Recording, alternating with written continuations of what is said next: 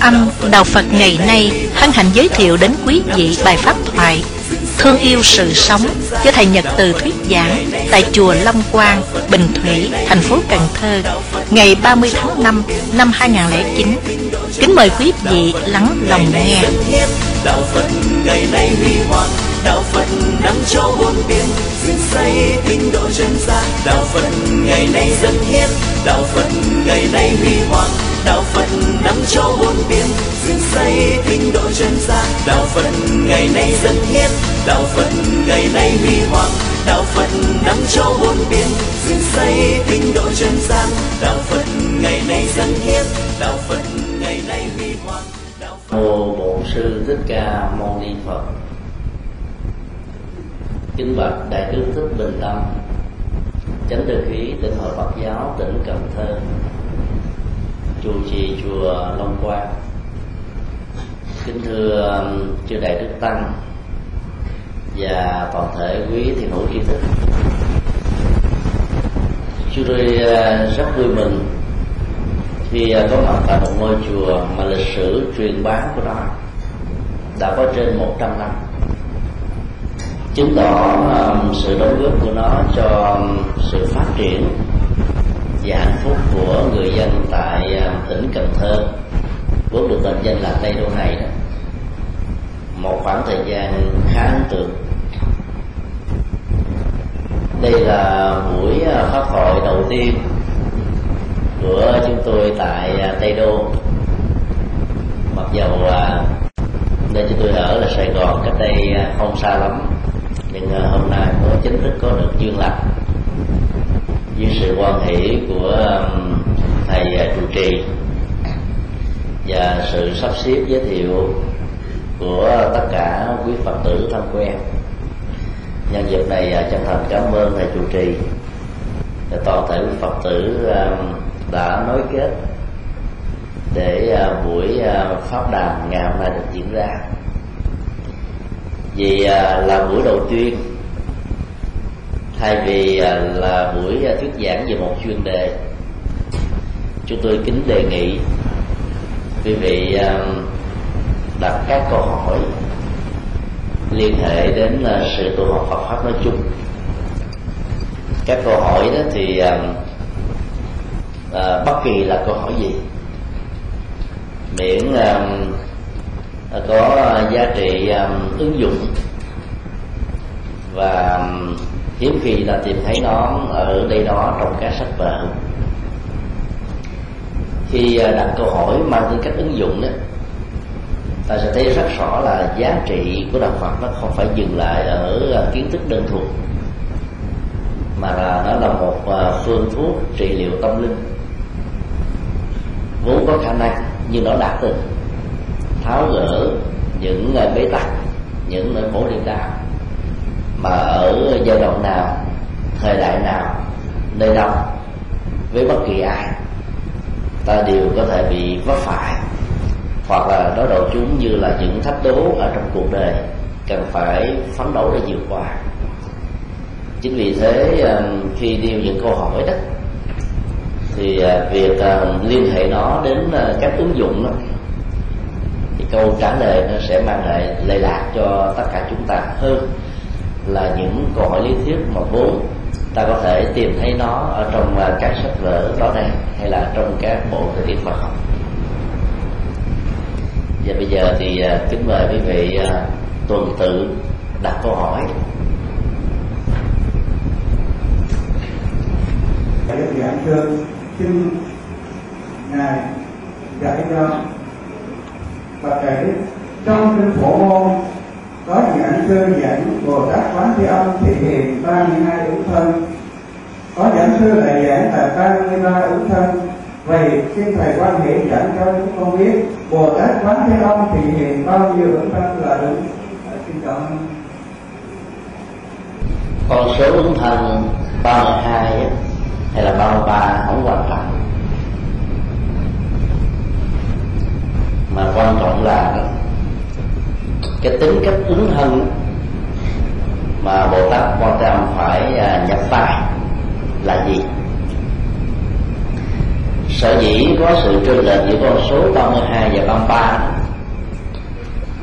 là vì um, trong đó có những thân đó là làm um, người nữ tức là con gái của vua quan khanh tước vân vân. Thì nó có những cái phạm trù về um, vay vế xã hội đó trong quá khứ nó có thể là hai nhưng mà trong hiện tại đó nó tương đương là một thôi. Cho nên cái chỗ đó 32 cái chỗ đó 33 con số 32 hay là 33 đó nó không phải là con số biểu tượng trong đạo Phật. Nếu um, Bồ Tát Quan Thế Âm có cơ hội để uh, phát nguyện thể hiện các ước mơ của mình trong hiện đại đó thì chúng tôi tin chắc rằng là ngài không phải chỉ có 32 33 mà có thể là 320 3 nghìn hai là 3 triệu hai 3 tỷ hai.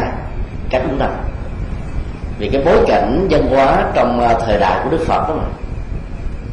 Việc uh, giao tiếp đối thoại với các tôn giáo và các triết học đó nó có một phần rất là giới hạn về phương diện không gian về phương diện uh, uh, các loại hình xã hội khác nhau cho nên con số 32 đó hoặc là 33 đó, đó đã bao gồm hết tất cả các loại hình dấn thân mà vị Bồ Tát này cần phải có. Trong ờ, xã hội hiện đại đó thì ờ, các hình thái ờ, chủng loại con người cũng nhiều hơn. Rồi các tôn giáo đó nó cũng gấp trăm lần so với 26 thế kỷ trước các vấn đề xã hội, các bước ngoặt xã hội, các tệ nạn xã hội, các khủng hoảng xã hội cũng đa dạng hơn rất là nhiều. Có thể là đến vài chục ngàn của không chừng mỗi một ứng thân đó là một cái nhịp cầu. Thông qua việc nhập vai đó thì vị bồ tát mang yếu tính của lòng từ bi và tự giác này sẽ có cơ hội để tháo gỡ được nỗi khổ niềm đau của con người xã hội đang cần đến uh, các phương thuốc trị tâm linh của đạo Phật. Do đó chúng ta hãy xoay vào cái bản chất của ứng thân hơn là cái số liệu về sự ứng thân như thế nào. Vì là 32 là 33 là quá nhiều cho việc phân tích ở trong một buổi giảng ngắn như thế này. Chúng tôi chỉ uh, nêu ra một cái ý niệm nhỏ thôi. Để uh, chúng ta có thể hình dung được cái tập quan trọng của việc ứng thân ví dụ trong đó có một ứng thân như thế này. Nếu có phải mang thân phận của một vị bà la môn để giúp cho những người khác tôn giáo với đạo phật giác ngộ được tạo lý sâu trong đạo phật thì tôi tức là bồ tát quan tâm xin tình nguyện là người đầu tiên làm công việc đó. Đặt uh, cái lời phát nguyện như một đứng thân này trong bối cảnh tôn giáo uh, và triết học thời đại của đức phật thì ta thấy ờ, giá trị của nó rất là đặc biệt ở chỗ đó. Tôn giáo lúc bây giờ không có cái nào có thể được gọi là mạnh hơn mà là tôn giáo. Một tôn giáo có trước khi đức phật ra đời khoảng ba nghìn năm. Và là khống chế tất cả các thượng trường uh, ờ, tri thức của con người. Về uh, nhân sinh quan thế giới quan về quan niệm xã hội tôn giáo cuộc sống bên trước đó trong cuộc đời. Và chủ trương của bà la môn giáo thì cho rằng đó là thượng đế tạo ra bốn giai cấp. Giai cấp vua chúa, tức là những nhà chính trị cầm cân để một quốc gia. Giai cấp bà la môn, tức là các giáo sĩ, nắm vai trò quan trọng về tôn giáo và giáo dục. Giai cấp thương gia, như là cái bào tử vận hành của xã hội. Và giai cấp ờ, nô lệ như là những người mà phần lớn ở trong xã hội đại diện cho thành phần lao động tay chân và phục dịch một cách vô điều kiện cho hai giai cấp vua chúa và bà la môn. Thì như vậy là khi mà tôn giáo bà la môn đặt trên nền tảng của chủ nghĩa giai cấp đó, thì ta thấy là cái quyền lợi xã hội cho các dân trên đó thì cao.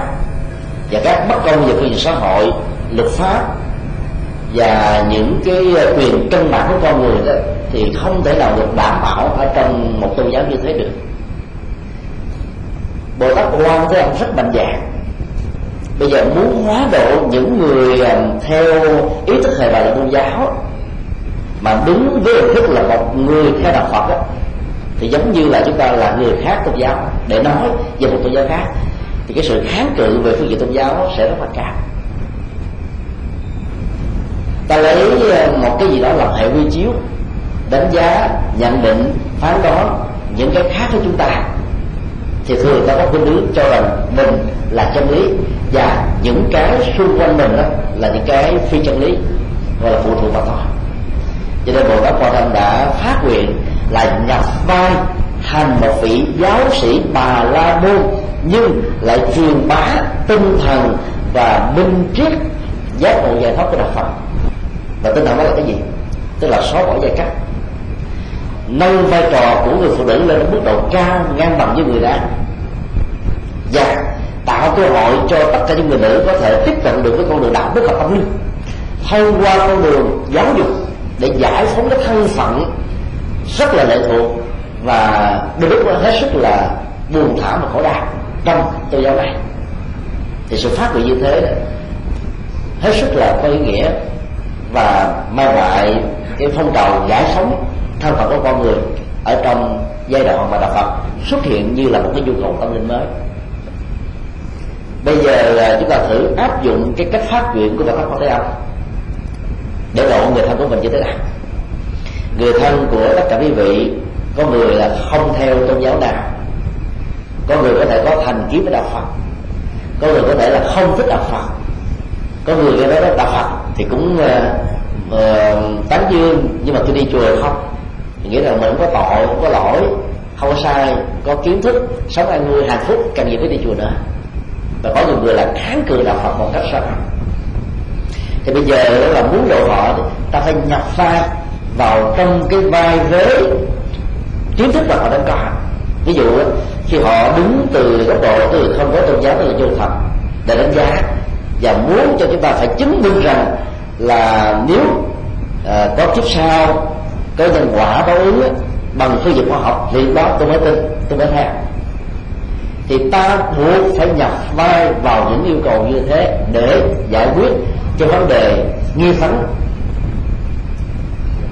Còn mà không nếu ta đứng từ góc độ người phật tử thành ta than giảng với bà con than hữu rằng là, tôi, con chồng, bà vợ, người cha, người mẹ, đứa con, anh chị em, không hiểu đạo. Mỗi lần tôi đi chùa làm các phật sự, giáo hội xã hội, thì người ta đạo có vẻ không hài lòng, cản trở. Vân vân. Và xem như như là một loại bất học. Đến lúc cãi vã, bất học thì lúc đó ta hãy nhập vai bồ tát quan thế. Và nhập vai đó ta phải phát huy thế này. Tôi sinh ra trong cuộc đời này để làm những việc khó làm.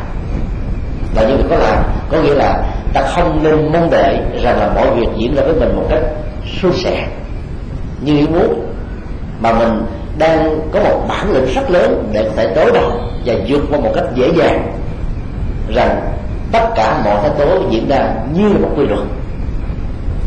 Mang một tâm niệm như vậy thì ta không buồn chán ông chồng bà vợ hay là một người thân nào đó, đã không đi cùng chí hướng với ta là hướng về đạo lý giác ngộ giải thoát hay là minh trí của phật giáo.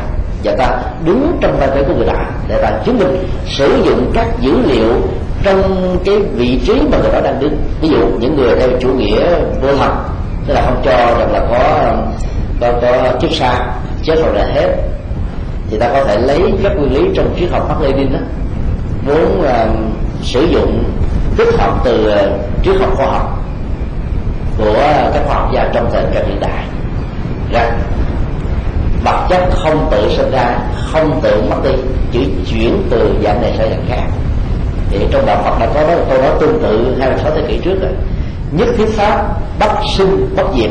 Nhất thiết pháp hiểu theo nghĩa hiện đại là mọi sự vật hiện tượng. Bất sinh là không từ nó sinh ra. Cái gì không từ nó sinh ra, nó phải đưa vào điều kiện cái gì nếu vào điều kiện thì cái đó nó không mất được cách vĩnh viễn. Và do đó ta nói thì bên câu thứ hai trong bát dịch kia là bất tăng bất giảm. Tức là nó nó nó, nó không tăng thêm nó không giảm bớt mà chuyển từ hình thức này sang nước khác lại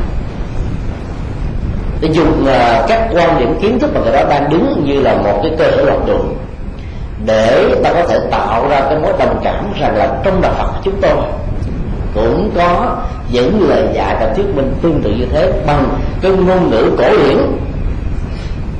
Cái đây nhiều thế kỷ rồi. Và khi cái điểm um, tri thức bắt đầu nó gặp được gỡ với nhau đó thì mọi tranh luận nó không còn có được và lúc đó đó người thân của chúng ta người thương của ta sẽ không còn là một trở ngại lực nữa mà sẽ có những mối đồng cảm để cùng đi cùng hướng về giá trị chân lý giống như nhau. Hiểu được một cái nghĩa rộng hơn nữa đó đó là khi ờ, ta có những người thân khác tôn giáo và ta biết rất rõ rằng là kể từ khi mình trở thành phật tử, cái điều an vui hạnh phúc mình lớn lắm. Muốn chia sẻ một phần nào đó với những người thân này thì ta phải chia sẻ một cách nào hãy bắt chước bồ tát bảo thế không lấy đạo phật làm hệ quy chiếu. Vì nếu lấy như thế đó, ta dễ dàng là có cái nhìn cho rằng là đạo phật là số một. Các tôn giáo khác là thứ yếu thôi và khi lý luận giải thích, nói chuyện, giao lưu, trao đổi đó, thì cái va chạm, cái tôi tôn giáo đó, nó sẽ trở thành là một cái thách đố rất lớn. Và phần lớn chúng ta khó thể được vượt qua. Cho nên là đóng vai như là cái người trong tôn giáo đó. Ta đọc một vài cuốn sách về tôn giáo đó như thế nào. Ta tìm hiểu để tìm những cái ờ, lời dạy của đức phật. Có giá trị tương đương và trên phần lớn là có giá trị vượt trội để chúng ta so sánh tìm những điểm tương đồng để dẫn dắt cho những người như thế dễ dàng và từ từ đi vào đạo một cách an toàn hơn. Đó là sự phát nguyện khóa thân của bồ tát quảng ra dĩ nhiên à, trong ba bài phát nguyện đó thì không có một cái phát nguyện nào nói đến cái phương tiện hoàn pháp chỉ nói về cái đối tượng để nhập gia thôi thời đại của đức phật thì à, các phương tiện à, giao thông đó, nó giới hạn ở trong à, xe tứ mã xe buôn xe dê xe na, chứ không có gì xe lửa xe hơi máy bay trực thăng tàu ngầm. Sau này còn có các loại phi tiền xuyên lục địa. Chứ nếu mà thời đó mà có thì có lẽ bồ tát quan tâm sẽ phát nguyện rằng là về sau này tôi sẽ phát nguyện sử dụng phi thiền đi các hành trình khác để thuyết pháp giảng kinh không chừng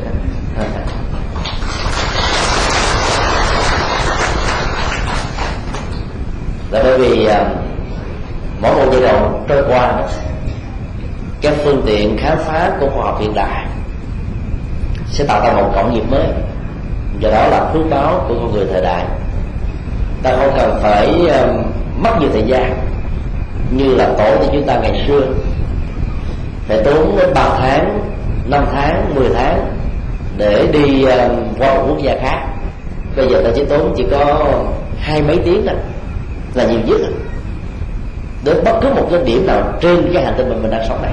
Về sau ta có thể tốn chừng ờ, một vài ngày là vài chục ngày để có mặt ở một hành tinh có sự con người ngoài hành tinh chúng ta đang sống. Thì mỗi một cái giai đoạn lịch sử như vậy là nó có nhiều cái um, vấn nạn mới nhiều cái biệt nghiệp mới nhiều cộng nghiệp mới và do vậy đó là dấn thân vào trong đạo Phật. Dưới hình thức là Bồ Tát đại gia hay là Bồ Tát xuất gia thì chúng ta nên phát nguyện hóa thân mình dưới hình thức này hay là dưới hình thức khác. Mà người tại gia đó, thì có vô số hình thức để hóa thân. Ví dụ một nhà uh, đại gia về địa ốc ta buôn bán nhà cửa đất đai và trong giai đoạn hiện nay thì Việt Nam đang à, cho phép đầu tư khích lệ đầu tư về à, du lịch tâm linh du lịch văn hóa du lịch là môi sinh du lịch xanh nói chung để phát triển đất nước.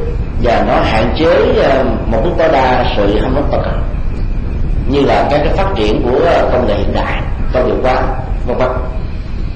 Và với vai trò là tổng giám đốc hay là một người có vai trò quan trọng quyết định cho cái chính sách đó, thì những cái khu dân cư mà ta đầu tư những khu đất mà ta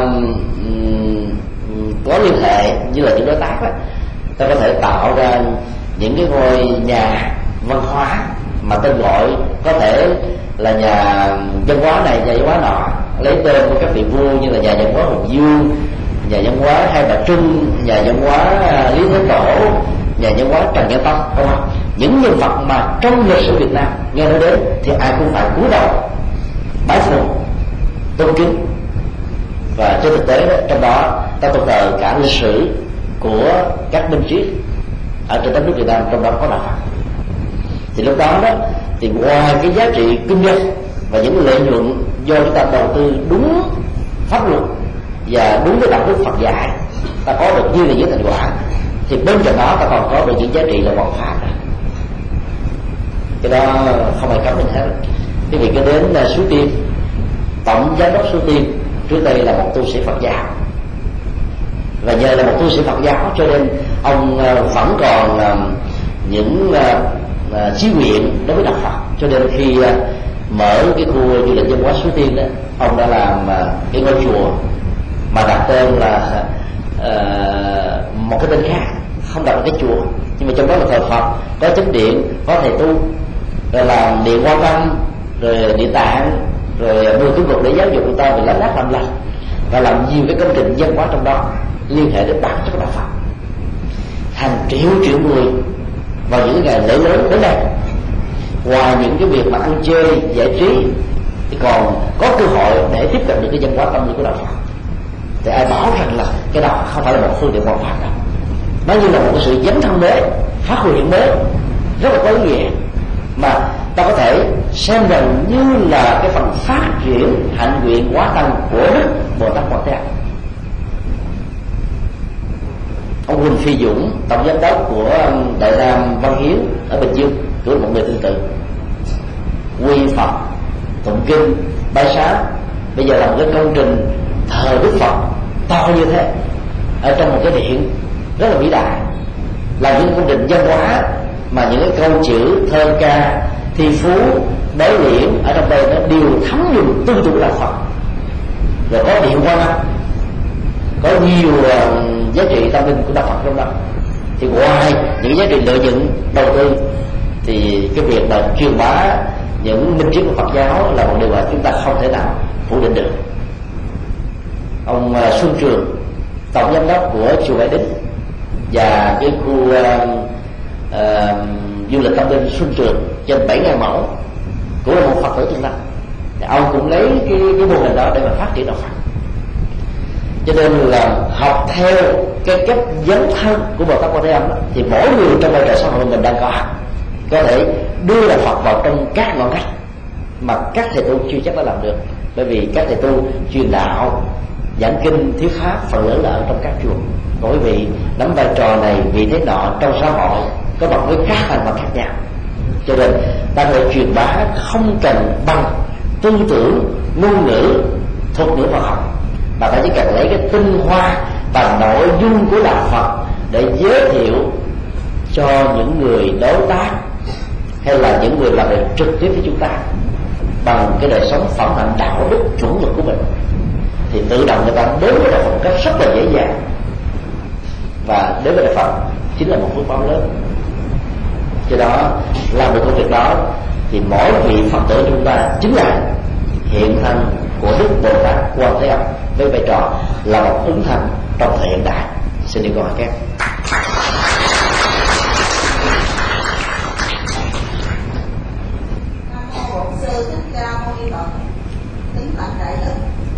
một người muốn tái sanh là người hoặc sanh lên khỏi trời thì được nhiệm vụ chết và nếu loài súc châu con bò có phục vụ cho con người. Nếu ta ăn thì có tội còn con cá con tép không có gì cho người. Tại sao ta? Cho nó có thể tái sanh vào cõi cao hơn. Tại sao con người ăn chúng lại có tội?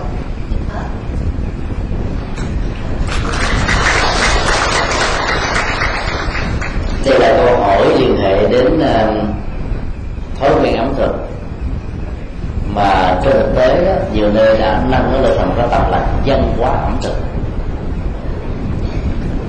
Ở tại ấn độ đó thì ăn uống không chỉ là một văn hóa mà còn là đạo đức ẩm thực. Cho nên um, đối với những người ăn mặn đó thì họ chọn ăn những uh, con vật có um, khối lượng lớn. Để việc ăn chúng đó, nó chỉ là một đơn vị sát sinh thôi còn là Việt Nam và một số nước khác đó, có thói quen là ăn những con nhỏ. Còn trong trứng nước đó. như vậy một ngày như thế ta phải ăn đến à, vài chục con vài trăm con để thỏa lại cái khẩu vị. Mà trên thực tế là biến cái bao tử mình trở thành một cái nghĩa trang lớn. Cho nên việc ăn mặn dầu là con vật lớn như là trâu bò lừa ngựa là đà nhỏ như cái lòng tâm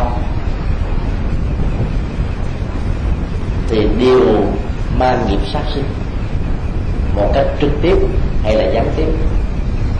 Cho nên theo đạo Phật thì việc ăn các loại động vật đó không thể nào được xem là một phước ba. Dầu cho người ăn nó có có là một người tu tập đến cơ đi nữa, thì việc ăn như thế là kết thúc một mạng sống. Mà trên thực tế đó nó như là một cái sự bất bình đẳng. Những cái sức mạnh của con người đang thắng dần đè bẹp lên trên các loại động vật khác nhau. Mà chúng chưa có được cái quyền dân chủ để thư kiện và kháng cáo chúng ta. Đến một giai đoạn nào đó, chúng tôi đón một thế kỷ sau, năm ba thế kỷ sau khi cái trình độ tâm linh của con người nó được nâng cao mức độ lớn nữa đó. Thì lúc đó trình độ khoa học sẽ giúp cho mình giải mã được hết tất cả các ngôn ngữ bằng âm thanh của các loài động vật. Lớn hay là nhỏ? Và lúc ta sẽ nghe được những cái lời quán trách, tố cáo, giận dữ, thù hận và là thề thốt, gọi là đơn trả mạng đối với chúng ta. Thì lúc đó mình sẽ ứng vô gà, nổi tóc gái sợ, run, khủng hoảng. Nằm mơ gặp ác mộng, để không dám ăn nữa. Do đó sẽ là một sự sai lầm nếu ta bảo rằng ăn con gì đó là tạo cho con nó có phước báo được tái sinh xuất. Mỗi một chúng là động vật đó, nó có một cái uh, cộng nghiệp. Trong cộng nghiệp của từng chỗ động vật lại có những biệt nghiệp mà không có con nào giống con nào cũng giống như con người chúng ta phải và do đó ta không nên biện hộ rằng là tôi ăn chúng là để tạo cơ hội cho chúng được hóa sanh. Đào thai và trước khi ăn tôi cầu nguyện bằng cách là tụng niệm thần chú niệm danh hiệu phật a di đà và nhiều cái phương pháp tu tập khác để cho chúng không còn có cơ hội tái sanh dưới thân phận là các loài động vật hay là gia súc nữa. Phát nguyện là một lẽ. Còn chúng được như thế hay không đó, nó thuộc về nghiệp của riêng chúng. Cho đó tốt nhất là con người nếu ta chưa có thể ăn chay vì những lý do. Thói quen hay là ta chưa thấy được tầm quan trọng của nào thì tốt nhất là ăn những loài động vật đã được làm thịt rồi. Lúc đó quý vị có thể hỏi, nếu ai cũng làm như thế hết, thì ai sẽ là người giết? Như vậy các phật tử khôn quá vậy. Câu trả lời, phật tử không khôn chứ ăn khôn nữa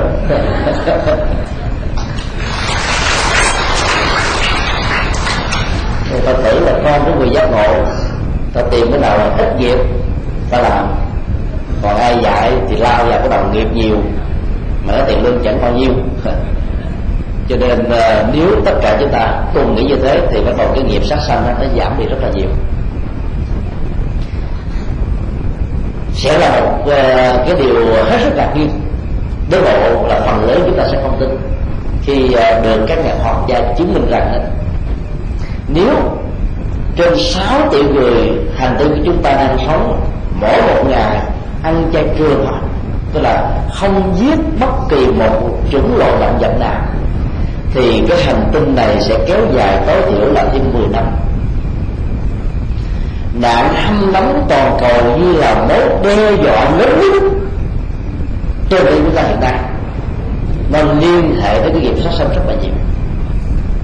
Vấn đề công nghiệp quá hiện đại quá và sự tàn phá thiên nhiên của những công nghệ này đó nó không bằng cái công nghệ thực phẩm nào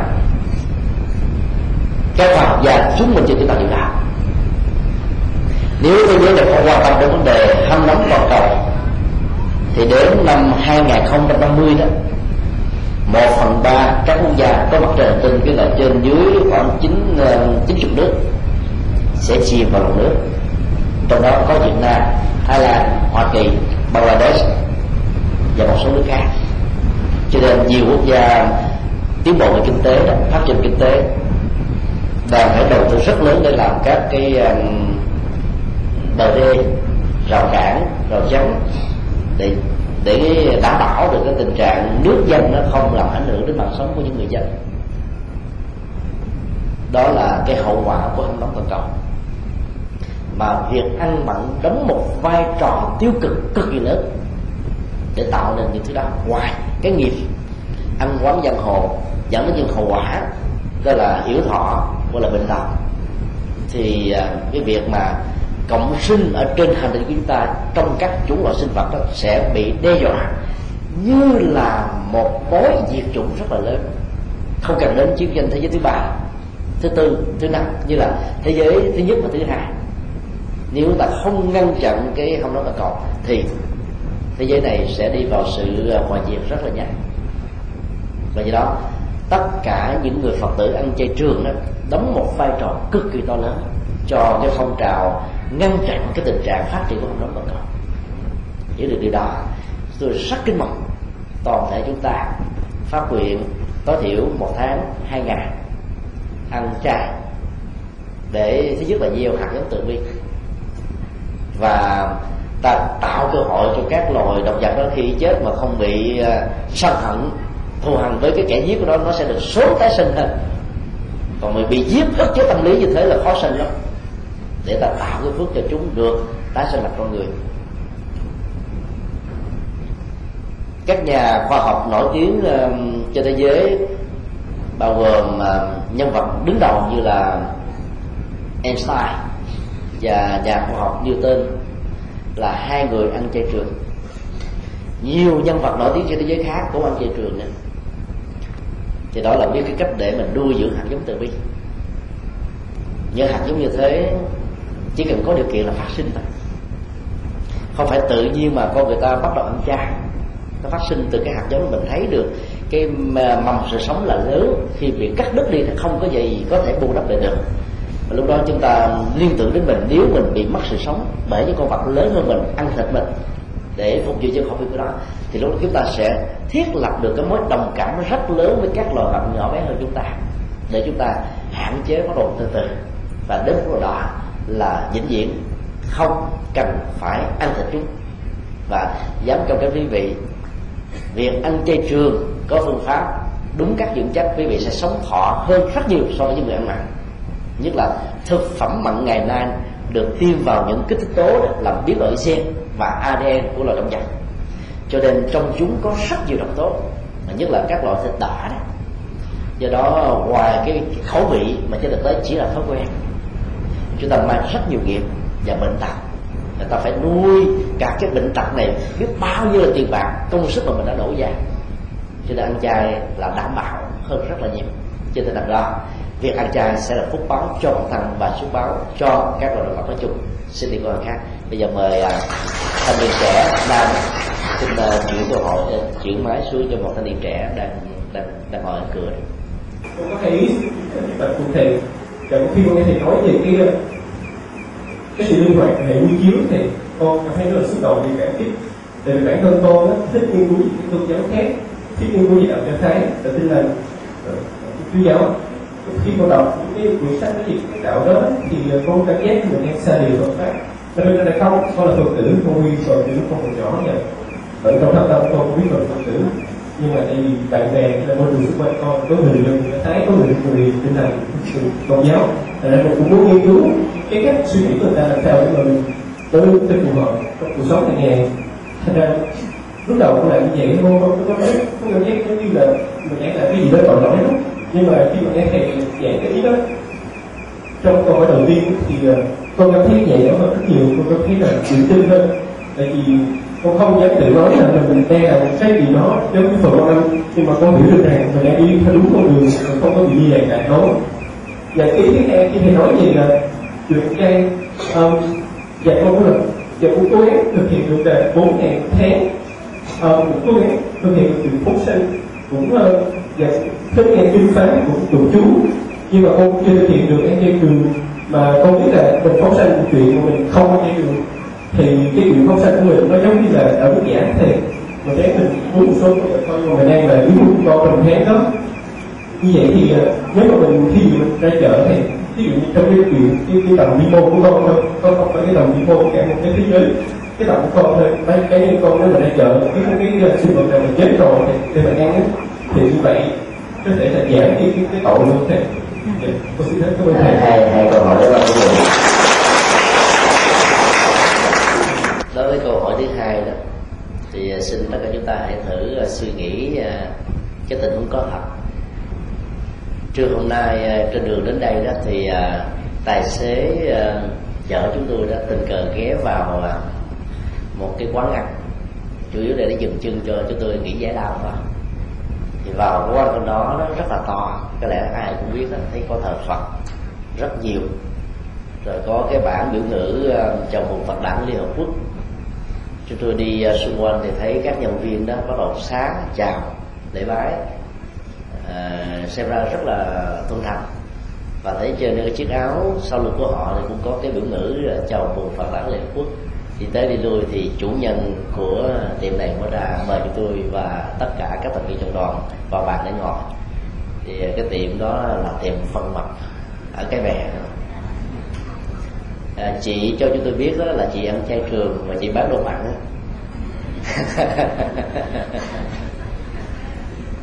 và chị nói uh, lần đầu tiên uh, con nghe thầy tới đây thầy khen là trong cái quán mặn mà để phật nhiều chứ còn phần lớn người ta tới ta phê bình nói cái bài dân mặn này đạo đức giả. Bán đồ mặn thì cứ bán đi mà lấy ông phật ra là mình không làm cái gì. Chúng tôi uh, mới giải thích như thế này. Ta thử đặt ra một cái giả thuyết. Các quán đồ mặn bán đồ mặn và chủ nhân ăn đồ mặn mà không có thờ Phật và cái quán bán đồ mặn ăn đồ mặn chủ nhân là thích đồ mặn mà có thực phẩm thì cái nào tốt hơn. Thì dĩ nhiên có thực phẩm tốt hơn không? Ạ ít ra khi người ta ăn mặn mà ta nhìn thấy Phật ấy, thì ta vẫn nhớ tới một cách gián tiếp rằng Phật là dạy không nên giết các loài động vật. Cho nên ăn mà hạt giống nó tác động vào một cách vô thức thì đến lúc nào là hơn thì ta thấy cái này ngại quá không không ăn nữa. Nó như là một sự răng nhắc chứ thôi điều thứ hai. Trong lúc chúng ta bán đồ mặn mà ta vẫn phát nguyện ăn chay cũng giống như là ta đang ăn mặn mà phóng sinh, thì cái đó nó chẳng những nó không có mâu thuẫn lẫn nhau, mà nó còn là một cái sự hỗ trợ tác động rất là có ý nghĩa để đến một lúc nào đó. Khi duyên nó thuận lợi hơn, nhận thức chúng ta chín chắn hơn và các thói quen chúng ta đã được chịu hóa nhiều hơn thì lúc đó chúng ta xoay qua, trở thành là cái người không còn bán đồ mặn nữa. Và ta trở thành cái người không còn ăn đồ mặn nữa. Thì cái hạt giống phóng sanh trong giai đoạn chúng ta ăn mặn đó, nó chính là một viên kim cương.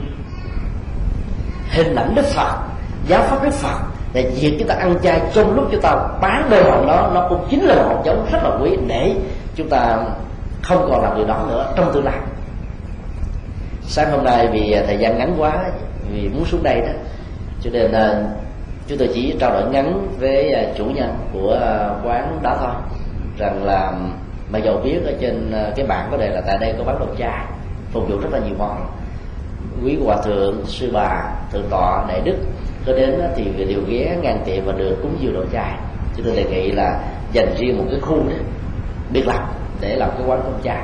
Thì cho biết rằng là chị mới mua được cái lô đất đối diện và chuẩn bị cắt lên cái quán đồ chai sang trọng. này ai thích ăn chay thì mời qua bên đó. Thì cái không gian nó sẽ cứng hơn. Là một chủ nhân. À, vừa bán đồ mặn vừa bán đồ chay thì hẳn rằng là việc bán đồ chay không phải là đạo đức giả.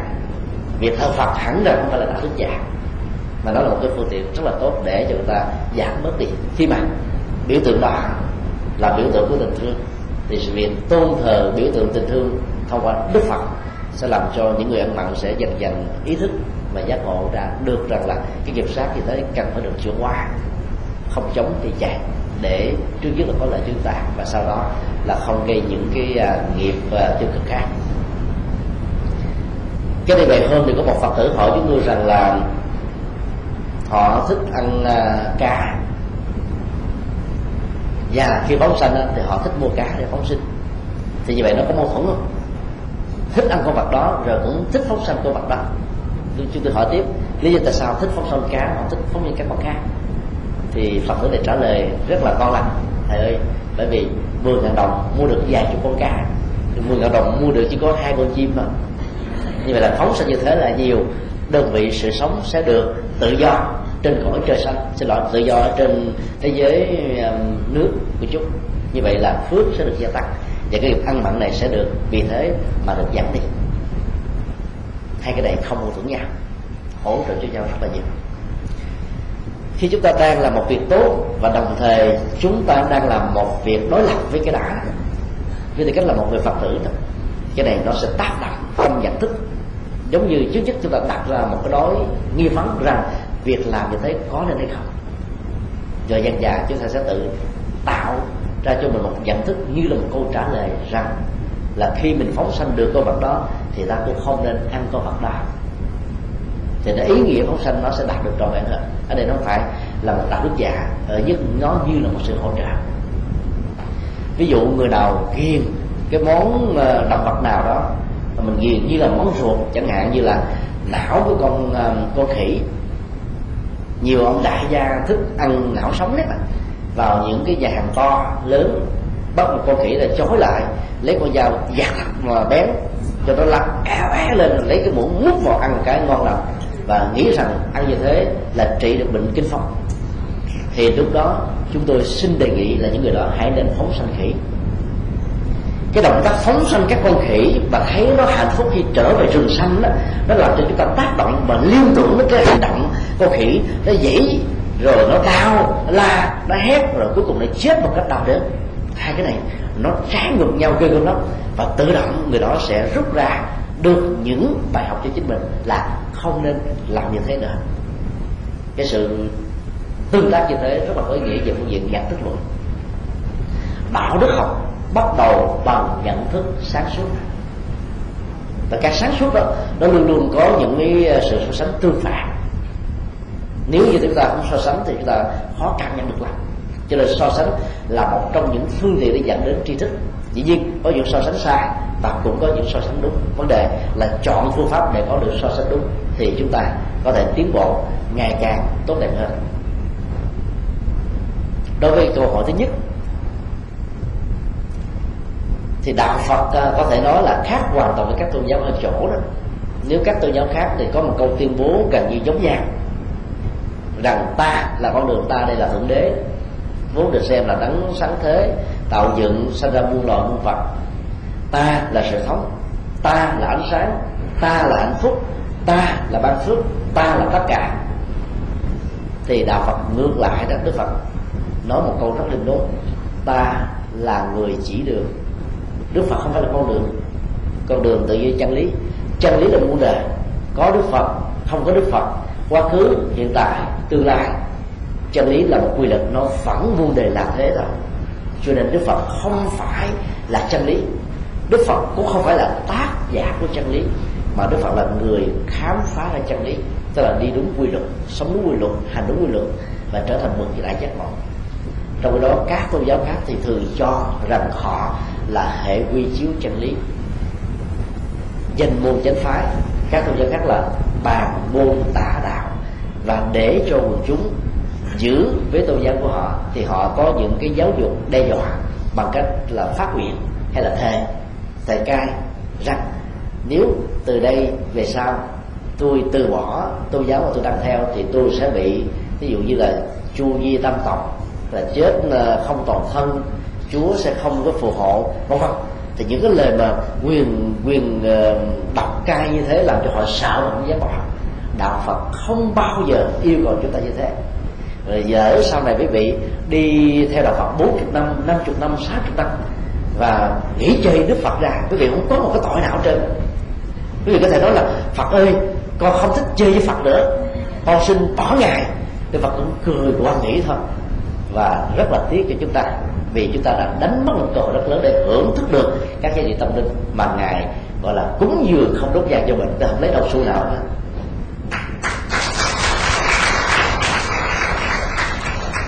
Do đó là phật tử quý vị được khích lệ, tìm hiểu, nghiên cứu, so sánh, đối chiếu các tôn giáo khác.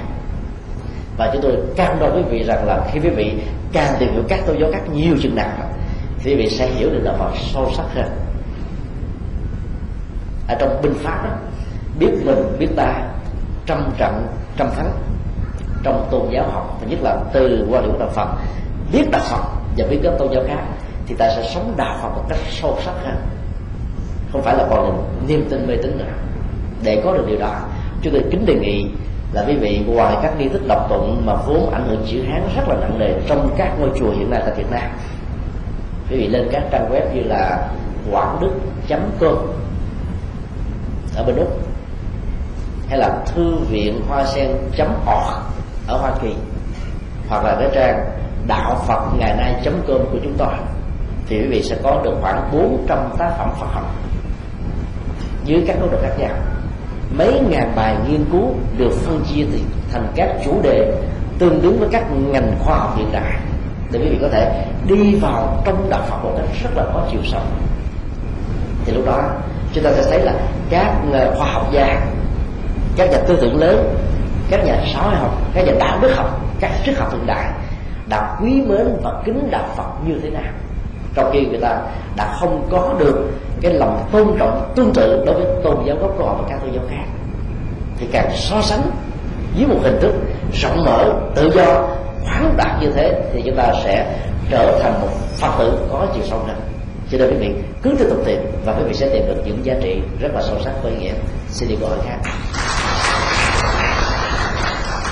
Cũng có cái kiến thức những cái cô về có hỏi, nhưng mà còn chưa có sáng tỏ và thầy quan nghĩ để tiếp thêm à, thí dụ như một con người mà một cái chuyện này mà muốn ta muốn ta phát sanh một kiếp sau à, tốt đẹp hơn thì đối với đạo Phật thì chúng ta phải tu tam quy ngũ giới và cao nữa là thực hiện thực hiện và cao nữa là ba mươi bảy trẻ đồng phẩm.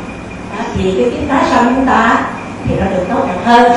À, thì những cái người nào mà à, tội nặng bắt đầu thay là công vật thì từ con vật nó cũng phân chia ra nhiều loại.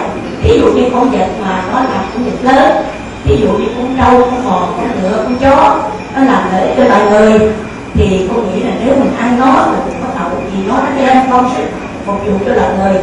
Còn như những con vật nhỏ như ví dụ con tôm, con tép chẳng hạn ý nó thì nó cũng muốn làm cái nào cho cái tái sanh nó được mau hơn. Không còn những con vật nhỏ đó thì nó phải đem cái cục mạng nó sinh mạng nó để cung phụng cho loài người. Ờ, thì nếu chúng ta nó nó mạnh hơn cái cái tại sao nó lại trở lên nhiều quá. Ờ, thì còn chưa có gì cái nói là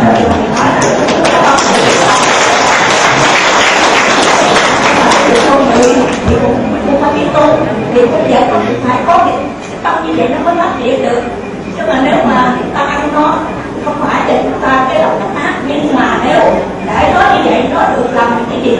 Ví dụ như con tôm con tép không phải cái gì, con vật nó có được làm gì nữa đây mà nếu nó không đem cái đời sống đó. Cũng phục cho loài người làm việc của lợi tên. Thì muôn thời nó vậy là sẽ vật nhỏ bé. Thành ra không chưa sáng tỏ đó là một câu hỏi à, rất là thú vị.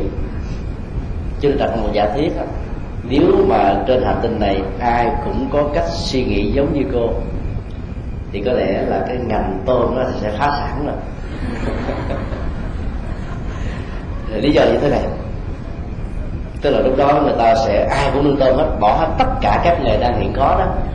Với hy vọng rằng là ăn tôm sớm để cho tôm nó được siêu sinh thoát hóa sớm để mình có phước mà. Giao cái phúc cho, cho chúng để cho chúng được hoan hỷ thì ai cũng nuôi tôm hết. Mà ai cũng nuôi tôm hết thì đồng nghĩa là trên thị trường này sẽ ế. Bán cho ai?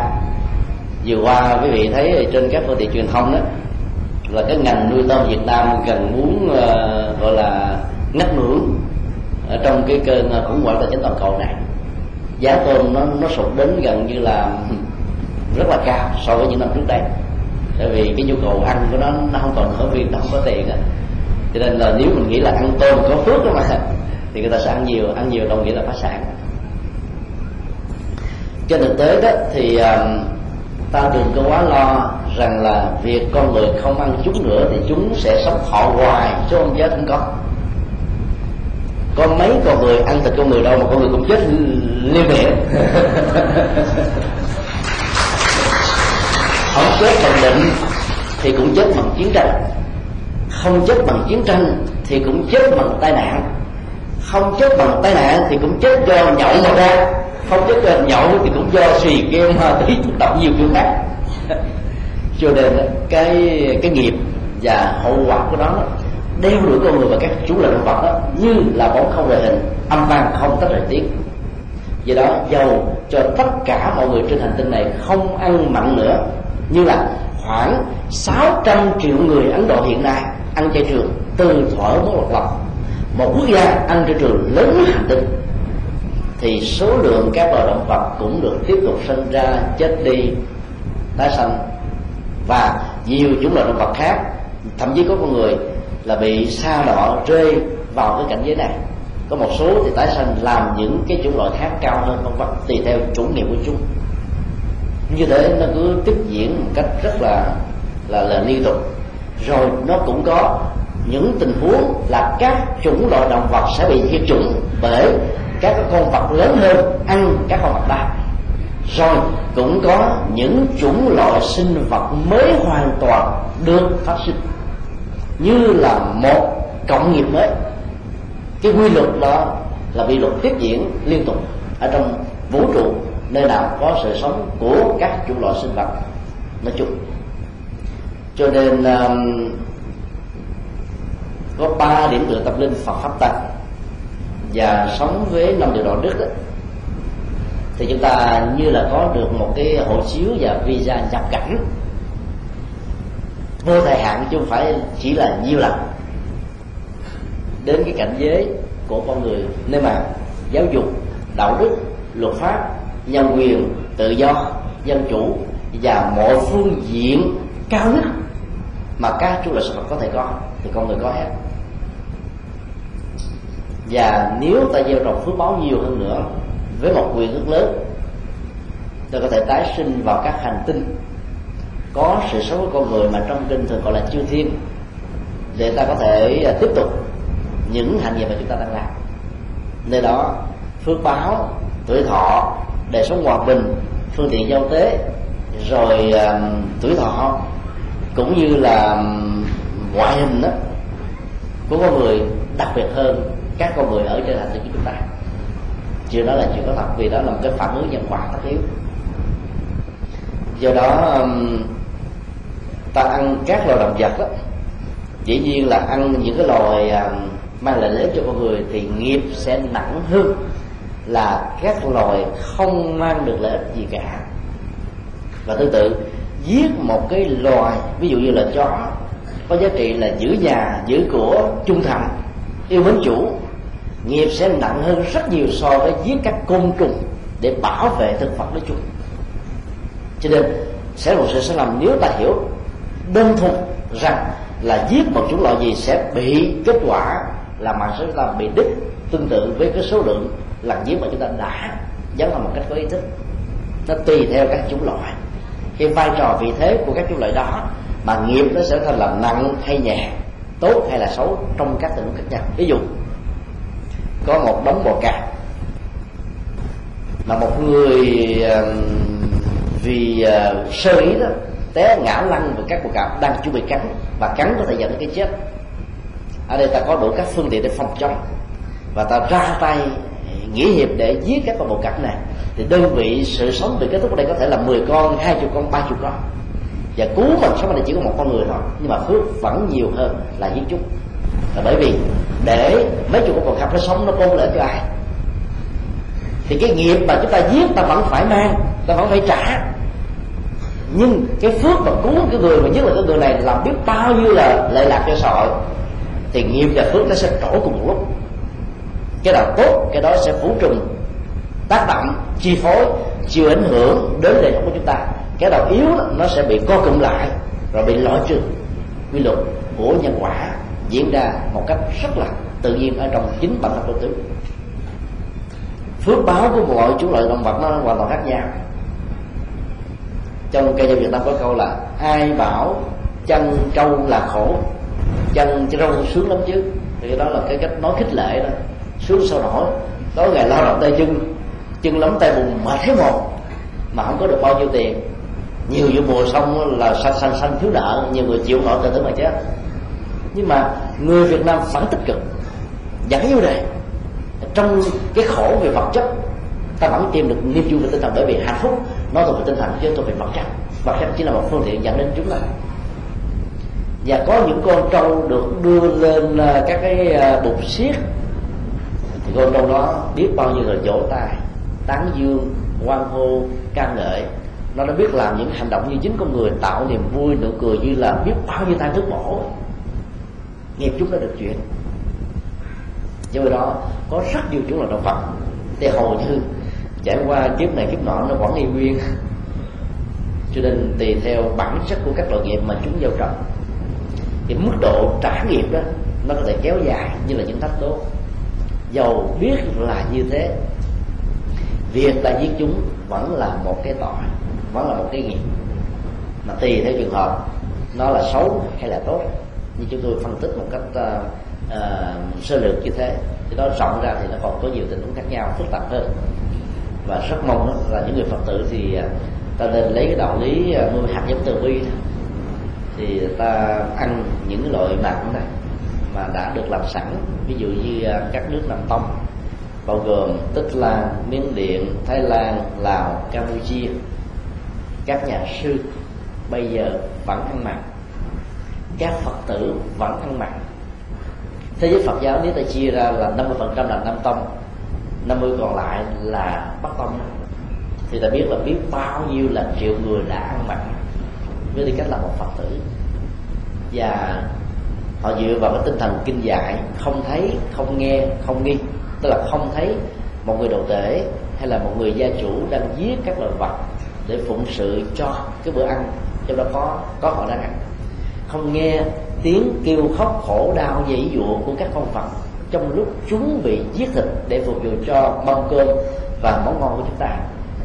Cũng không hề có một hoài nghi rằng là gia chủ người đang thiết đãi cơm hoặc là những người đang làm nỏ đó.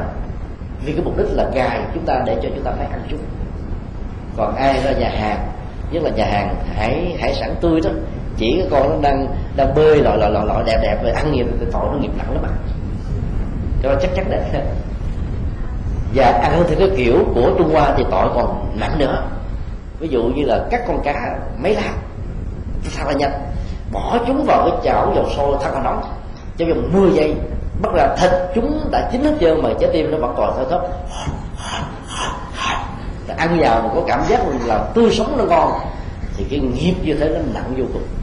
Đau đớn, khổ, lụy, sầu, bi, u não.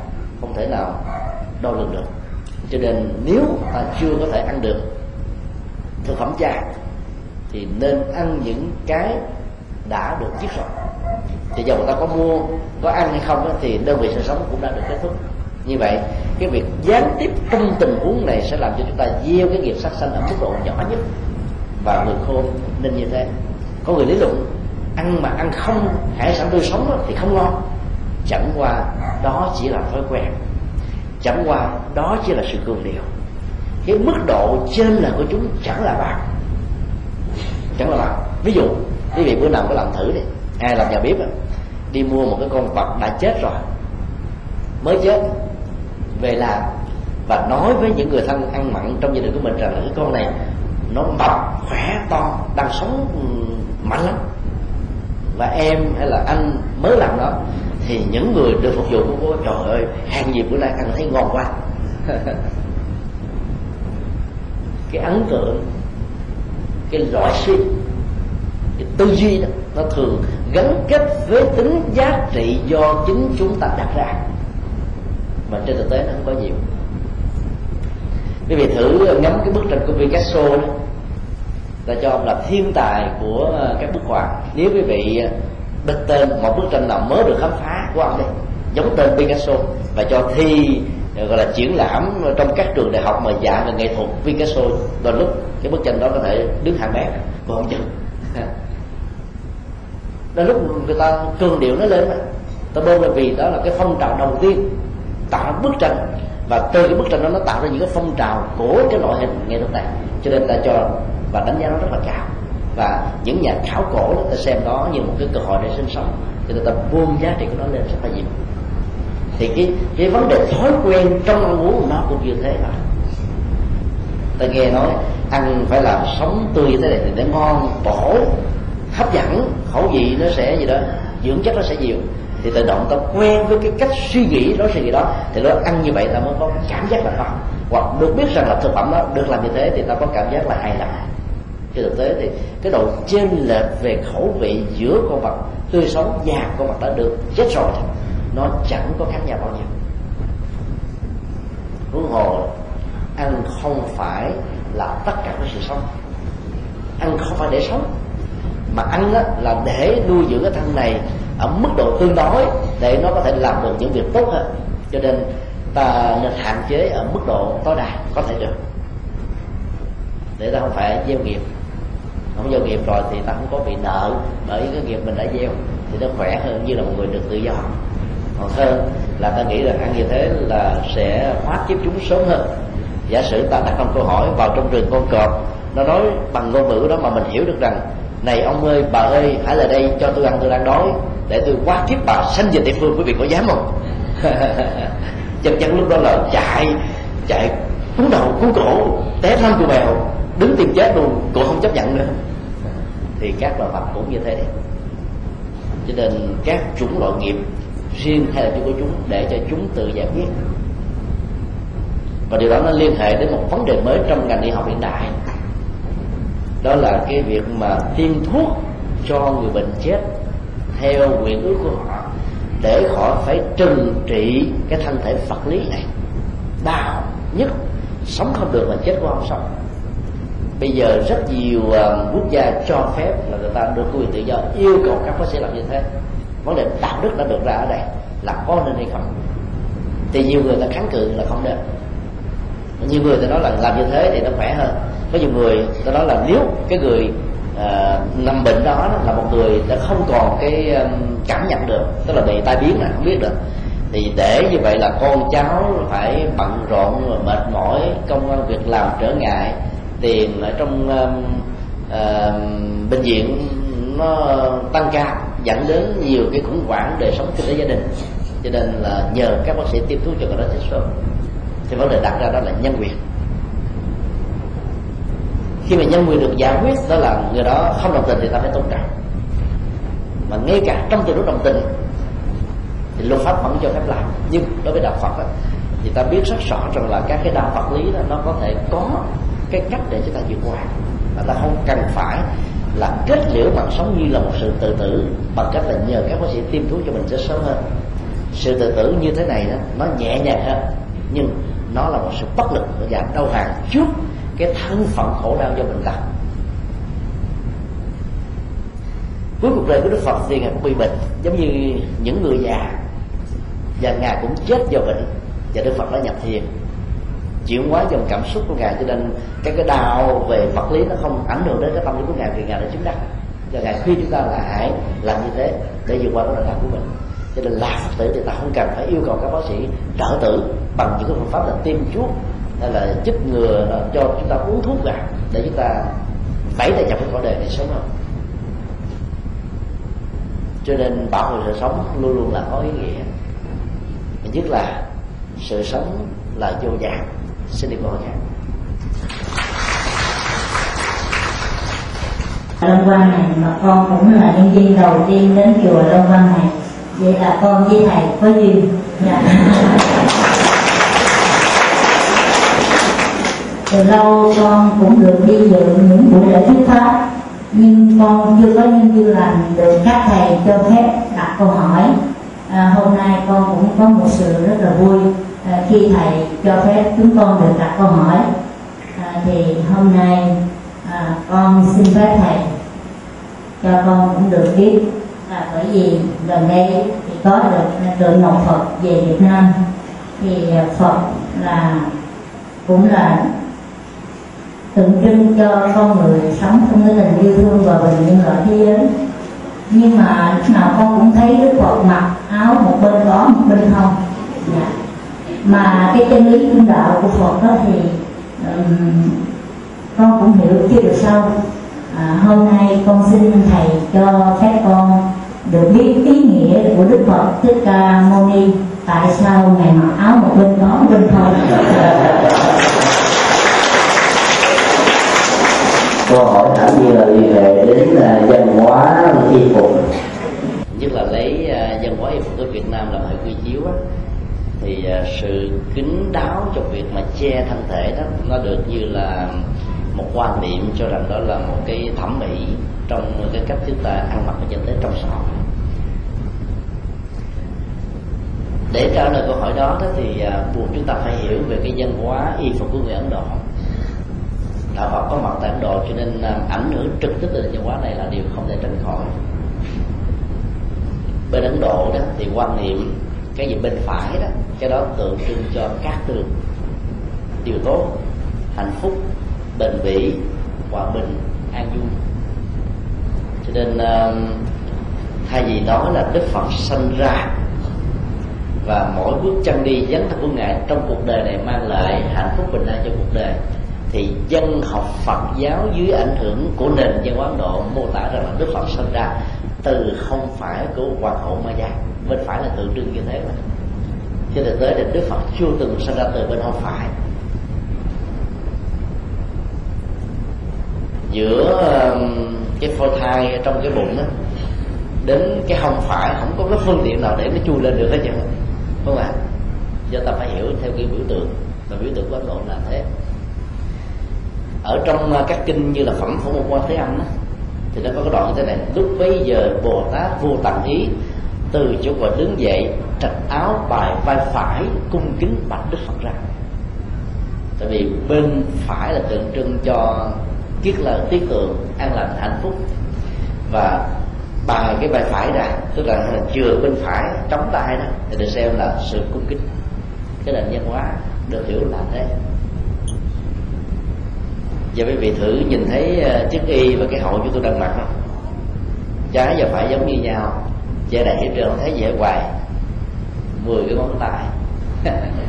Tại vì ở trung hoa mà vốn cái nền văn hóa y phục tân sĩ của việt nam ảnh hưởng trực tiếp đến đó coi trọng về cái lễ lắm. Cho nên khi đạo phật truyền sang đất nước này cái cách thức ăn mặc như là thời của đức phật ngày xưa đã không còn được ứng dụng nữa. Và ta cho rằng là ăn mặc như thế là khiếm nhã. Văn hóa là bốn khác nhau hai cái khác nhau đó mà đụng với nhau ta gọi là cái cú sốc văn hóa. Cho nên lấy văn hóa mình làm hơi quy chiếu thì ta tạo cú sốc cho mình và tạo cú sốc cho người. Bây giờ ta phải hiểu trên nền tảng của nền văn hóa đó thì ta sẽ có một cái cảm thông rằng đức phật không hề xét suy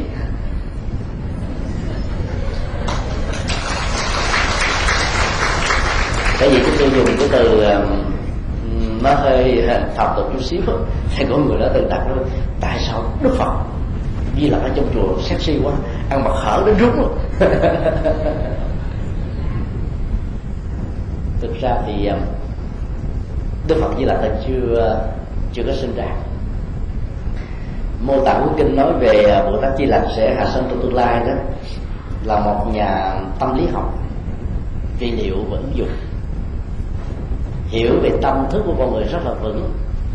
Và tại trung hoa nó có một vị hòa thượng tên là bố đại và tự cũng có cái cung cách thông dâm không chấp trước tự đại ở trong cuộc đời và rất giỏi về di thức học cho nên người ta mới xem hòa thượng bố đại này là hiện thân hóa thân của bồ tát di lặc mà tương lai là phật di lặc. Cho nên khi hòa thượng chết đó, thì người ta mới làm tượng đức phật di lặc thành hình của hòa thượng bố đại. Mà thượng bố đại ngày xưa bụng thể to lắm quan hỷ thoải mái. Cái người nào mà quan hỷ vô tư thì ông nào cũng mập hết trơn. Bà nào quan hỷ vô tư ăn uống nước lạc cũng mập nữa. Chứ phải ăn nhiều mà mập đó. Do đó là cái bụng đó là tượng trưng cho sự hỷ xả bao dung. Nó thấy quý ông đừng có đi uống bia để cho bụng bự. Là đó cái biểu tượng à, cái ờ, rồng cái lòng là rộng lượng to có thể chứa được hết mọi người. Thì ta làm hình tượng là cái bụng to. Chứ hòa thượng bố đại thì cũng không có bụng to như thế. Mà các nghệ nhân người ta phải làm như thế để cho hấp dẫn cho nên ta không nên dựa vào cái nền văn hóa việt nam mà nói là à, hòa thượng bố đại hiện thân của bồ tát di lặc là ăn mặc hở hang quá. Cho nên cái văn hóa của ấn độ là bên phải từ trưng ký tượng cũng liên hệ đến sự kiện bên phải đó đó. Thì um, khi mà người ta bày tỏ lòng tôn kính đó, ta thường đi nhiễu tức là đi quanh đức phật ba phật theo hướng kim đồng hồ tức là đi qua hướng phải tức là cũng là bài tỏ lòng tôn kính. Cái gì bên phải? Cái đó là từ đưa cho kiên tín cho nên là khi mà đức phật đắp chiếc y thì đó gọi là y tăng và lê y thượng mà y lớn y dày nhất thì để bày tỏ cho cái niềm vui quan hỷ các tường cho tất cả mọi người ấn độ đã hiểu trên nền văn hóa như thế thì đức phật cũng bài cái bài phải ra đó là lý do mà chúng ta thấy là các đức phật, trong đó có tượng ngọc phật, để ta phải cái gầy là không có đắp y như là cái chiếc y phục bất tâm như thế này. Đó là một cái tượng phó bản của đức phật tại tháp bồ đề đậu tràng nên đánh dấu đức phật đã thành đạo. Sau 49 ngày thực tập trung đạo, hiểu về duyên khởi, vô thường, vô ngã và tiếng nhân duyên tới chúa. Do đó um, các đức phật là thế và các nhà sư bây giờ đó thì cũng uh, mô phỏng theo cái truyền thống ăn phận của đức phật ngày xưa giữ được còn à, uh, bắc tông. Việt nam ảnh hưởng cái cung cách của trung hoa. Trung hoa thì ảnh hưởng cái cung cách của triều đình. Các nhà sư đã từng làm quốc sư ở trong triều đình. Tới để mà tư vấn về giáo dục kinh tế văn hóa tâm linh đạo đức cho vua chúa và các vị quan ở trong triều. Rất nhiều lời đàm tiếu đã đặt ra rằng là tại sao các nhà sư ăn ăn vận cấp gì đó thấy giống như cái thời cổ đại quá, thời nguyên thủy quá. Cho nên nhà vua đã đề nghị nhà sư tư vấn đó là ăn mặc theo cái kiểu cung đình. Kiểu cung đình là cái kiểu áo thọng như thế này. Và nó chỉ đổi cái màu thôi. Thay vì là màu có lông rồng phụng thì tự nhiên với sự quý trọng thì các nhà sư là màu ngoại sắc, tức là cái màu lẫn lộn giữa vàng và đen. Một cái màu mới cũng được xem như là đã cũ cái màu này đeo qua xã hội không ai xài, bán không ai mua, ngoài trừ là những người hơi hơi bất thường chút xíu.